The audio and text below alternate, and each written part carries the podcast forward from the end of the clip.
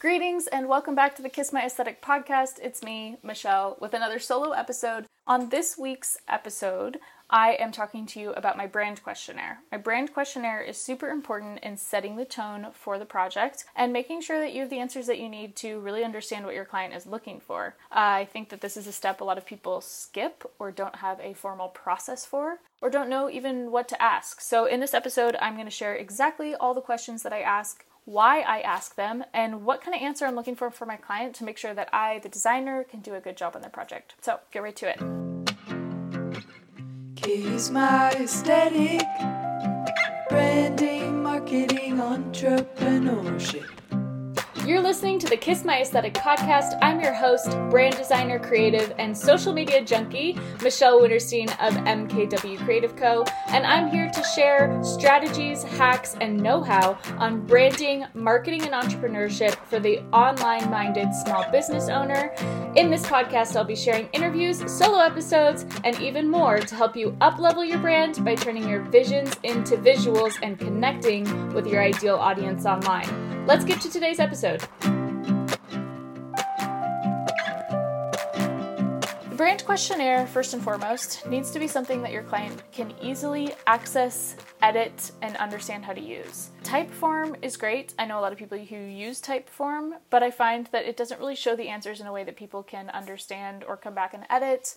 Also, if you send a PDF, how are they going to edit it, put their information in or their answers? For me, I love using Google Docs. Pretty much everyone knows how to use Google Docs at this point. It's very easy to share links that can be editable, and by keeping it in a Google Doc, you can easily integrate it with the rest of your drive and make all the deliverables in one folder, which is just a win win. At the top of my brand questionnaire, I include a little paragraph that explains how I want them to use the questionnaire. You would think that it would be pretty straightforward, but a lot of people mess this up.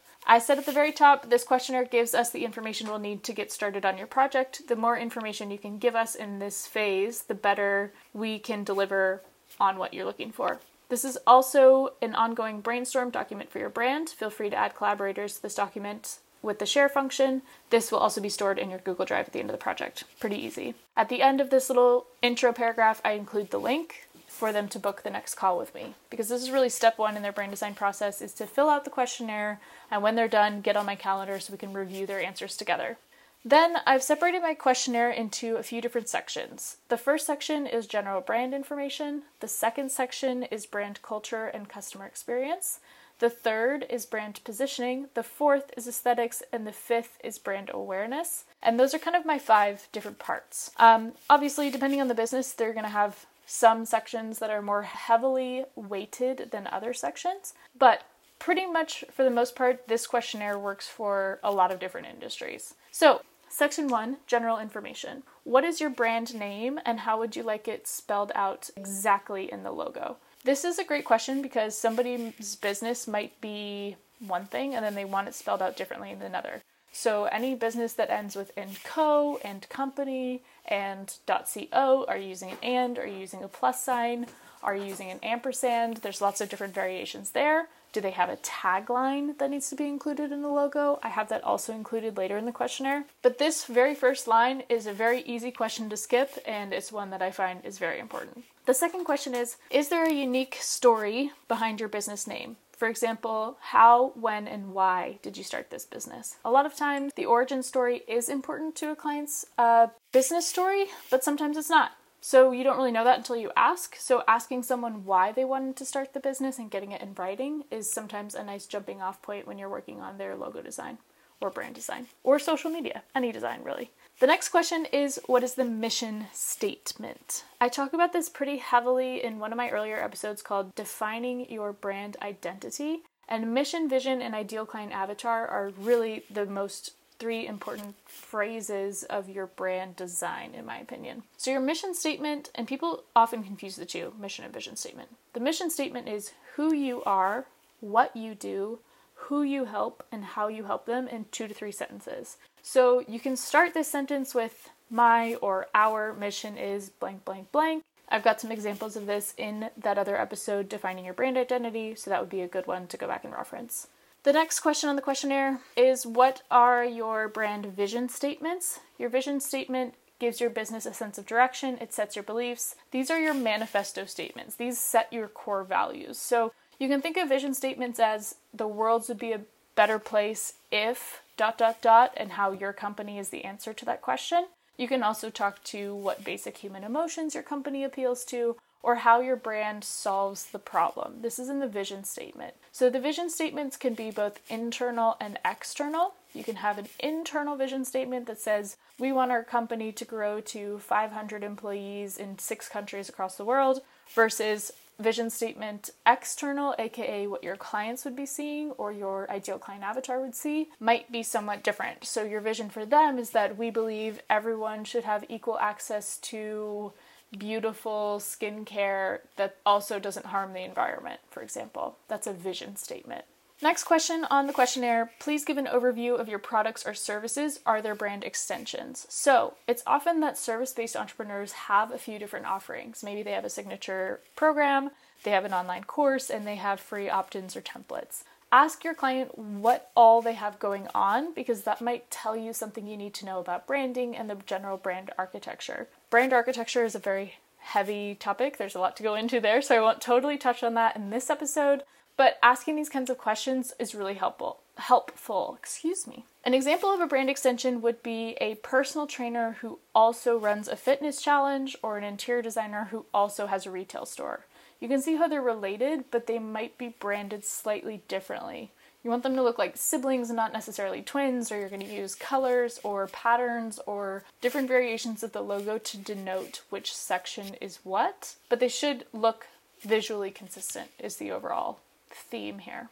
The next question on the questionnaire is What adjectives do you want people to most associate with your brand? If it's easier, you can start with the adjectives that describe how someone feels before, during, and after working with your service or product, and then really narrow in on what the unique selling proposition of the business or brand is. So, for example, if we want to use the example of skincare, right? So, before they find our brand, they're frustrated, confused, they feel lost, they're discouraged about their skin. Then they find us and they're enlightened and they feel motivated to try our products and excited to take back control of their skin and feel more confident. And then after they feel amazing, they're telling everyone about us, they are so much more confident and they feel beautiful in their skin and they love the way that they look. So, by outlining this kind of customer journey, the arc, we can get to the adjectives. Another great way to look at this, if the brand has been around for a while, is go back and read previous reviews and take a tally of what kinds of adjectives people are using to describe that business. Are you professional? Are you friendly? Are you attentive? Are you kind? Are you quick? Are you creative? Like, figure out based on what people are already saying is the value of what you brought to the table because people will speak from their authentic experience and use the terminology that you should probably be using in your own marketing to get more of those kinds of clients. The second section of the brand questionnaire goes into brand culture and client or customer experience. So, this is where we talk about the ideal client. What is their gender, age, socioeconomic status, pain points, where in the world do they live, what kind of brands do they love, who are they, and who are they trying to be, basically. When we get into the ideal client avatar, I really like my clients to list out exactly one of their favorite clients or an idea of who their favorite client might be. So if they're a realtor, they might say like Sally and Joe just got engaged and they're going to be married by the end of the year. They're looking to buy a home and they are first-time home buyers and they love craft beer and craft coffee. That kind of persona is really helpful because then that writes the script for how we would talk about talk to them or talk about them in the brand guide. So, this is the kind of information that I would want to include in the final brand guide that sets the scene for how and why we made the design decisions that we did throughout the brand design process. I have another question in here, which is very similar to the question from the last section, is walk us through the client customer journey. How does your client feel before, during, and after working with you? And also how do they find out about you. Knowing these two bits of the process are really important because, again, we need to consider okay, what are the color palettes, the logos, the copy, the messaging? How do we bake that into the very organic client experience in, a, in an authentic way? Then I have what are your brand's core values? Core values are the reason why someone invests in your brand beyond the transaction of just purchasing your product or service.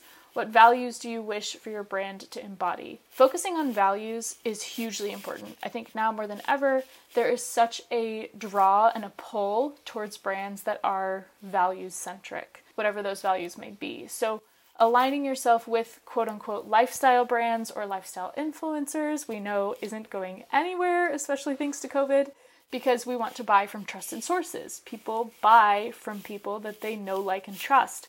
So, having core values be very clear and very apparent is only to the benefit of the businesses that you work with. Additionally, knowing a brand's core values before you start designing for them might give you clues as to what to include in the design. If one of their values as an interior designer is that they use eco friendly products, then maybe you want to focus on the eco friendly aspect in the mood board or the brand photography or the brand patterns or coming up with an icon specific to eco friendly products that they can use for Instagram stories or print collateral. These are like a giant treasure chest of ideas, this brand questionnaire, because it's going to give you the jumping off point that you need to make sure you're delivering the kind of product that your client is looking for. Lastly, in the brand culture section, I have a question that says, What makes your brand brag worthy? Why would an existing client or customer tell everyone they know about your product or service? This is my new official unofficial tagline for my services, which is taking your brand from basic to bragworthy, and what does it look like to be a bragworthy brand, to be a brand that people want to talk about and tell everyone about and love the experience so much that they want it for other people. That's really the gold that's in the referrals business and the testimonials business is creating culture around your brand that people are super enthusiastic about. So that's also a common theme of a lot of the businesses that I work with. And so it's really exciting to ask that question because I get some really great answers about what makes their brand brag worthy. The third section of the questionnaire is the brand positioning section. It's really important to not only take note of who your competitors are, but realize what makes you different from your competitors. And that's exactly what this section is for. So, the first question is Who are your competitors and what do you admire or dislike about them and their businesses? And I asked them specifically to link these competitors in this section so we can look at them together over our call. It's really important to see who the client perceives to be their competition and how they talk about what they like or dislike about that client. So they may say, you know, I really love that they have a wide range of products, but I really hate that their logo is so hard to read. Now you've got clues for what you can incorporate in that brand design presentation of like, okay, we're going to avoid logos that are hard to read and we're going to show off mock ups of large product ranges. This is exactly why this questionnaire is so important again, because your client's literally giving you answers to exactly what they want to see just in word format. So, having these questions baked into your process is really important. Additionally, what other brands in your industry do you admire? What do you like or dislike about those brands? So they may be, instead of a competitor, maybe it's somebody who is a big box store or it's a huge influencer that's in the coaching space. Like, who's the person in your industry who's got it all figured out in your eyes, and what do you like about the way that they do business? I also like to ask this question, it's a little bit out of the box, but what brands outside of your industry do you admire? Why do you admire or dislike those brands? So, this is a great question to ask if your client has a very specific type of product where there maybe aren't a ton of competitors in their industry. A great example of this, I just worked with Tydo on their door locks and they didn't have a lot of door lock competitors, but they knew that they wanted to be branded similarly similarly to Yeti coolers, to Tesla, to Ring doorbells, to Nest, this kind of culturally lifestyle but tech forward, but friendly, approachable, aspirational kinds of brands where they didn't take themselves so seriously but they did have this brand presence that superseded their their actual product. So that was a wonderful question to ask because I got so much context about what they were actually looking for in that question that maybe I wouldn't have gotten if I didn't do this whole brand questionnaire. The fourth section, we're almost done, guys. This is four of five. Section four of five brand aesthetics. What are three adjectives you'd like to use to describe how you want your brand to look? So, these three adjectives, this is what I always include at the top of my brand presentation. So if they say the brand adjectives that they want to use to describe how their brand looks are clean, professional, and sleek, then you know that you're not going to go for any crazy patterns or too much distracting elements or graphics or layers. Everything needs to be very clean, right? So having those three adjectives at the top of your mind when you're working on the project is really important as well. The next question is Are there colors or symbols you'd particularly like to see in the brand design? Anything to avoid? Pretty self explanatory there. Sometimes clients are like, I hate red. It's like, okay, great, we won't use red. Or I really would like to see a fox in my logo, and here's why. That's kind of their, their chance to put that in so that you're not totally designing in the dark. And then I have a question what are three brand logos that you love and why do you admire them? What are three brand logos in your industry that you dislike and why do you dislike them? And is there a tagline or a description that should be part of the logo? Again, this is kind of poking at that very first question is how exactly do you want your logo to show up uh, on all your brand collateral? The last section is brand awareness. This is kind of the setup for okay, once you have your branding, how are people actually going to see it? The first question in this section is Where will your logo most commonly be seen, print or digital? The second question is How and where will your ideal client interact with your brand? This is really important. Are they going to see it mostly digital on social, or are they going to be interacting with it in person or in print? Will your marketing on social media platforms make an impact in your business? If so, which ones? Knowing that a brand is more Instagram centric versus TikTok or LinkedIn starts to tell you a little bit more about the style that they may be after based on which platform they're going to be putting content on. And then I ask this question what kind of supporting visuals will your brands need? So, ads, social graphics, blog graphics, packaging, merch, promotional products. What kind of things do they anticipate they're going to need pretty quickly? And how can you design a logo and a branding suite that suits that? So, if I'm working on a hair care brand, obviously I want to include mock ups of what bottles could look like. It's not the packaging design, but I want to show exactly how a logo looks on a bottle or a jar or a box so that they can start to wrap their head around how the whole thing's going to come together. In this section, it's also important to pay attention to where their deficiencies are. Are they going to be using Canva? Are they not? Are they going to be hiring a brand designer or a graphic designer on a regular basis, or are they not? Do they have someone on their team that's highly skilled in this area, or do they not? That's kind of where you're trying to gauge okay, where could this project go after this, after we do your brand design, so that you're the most successful.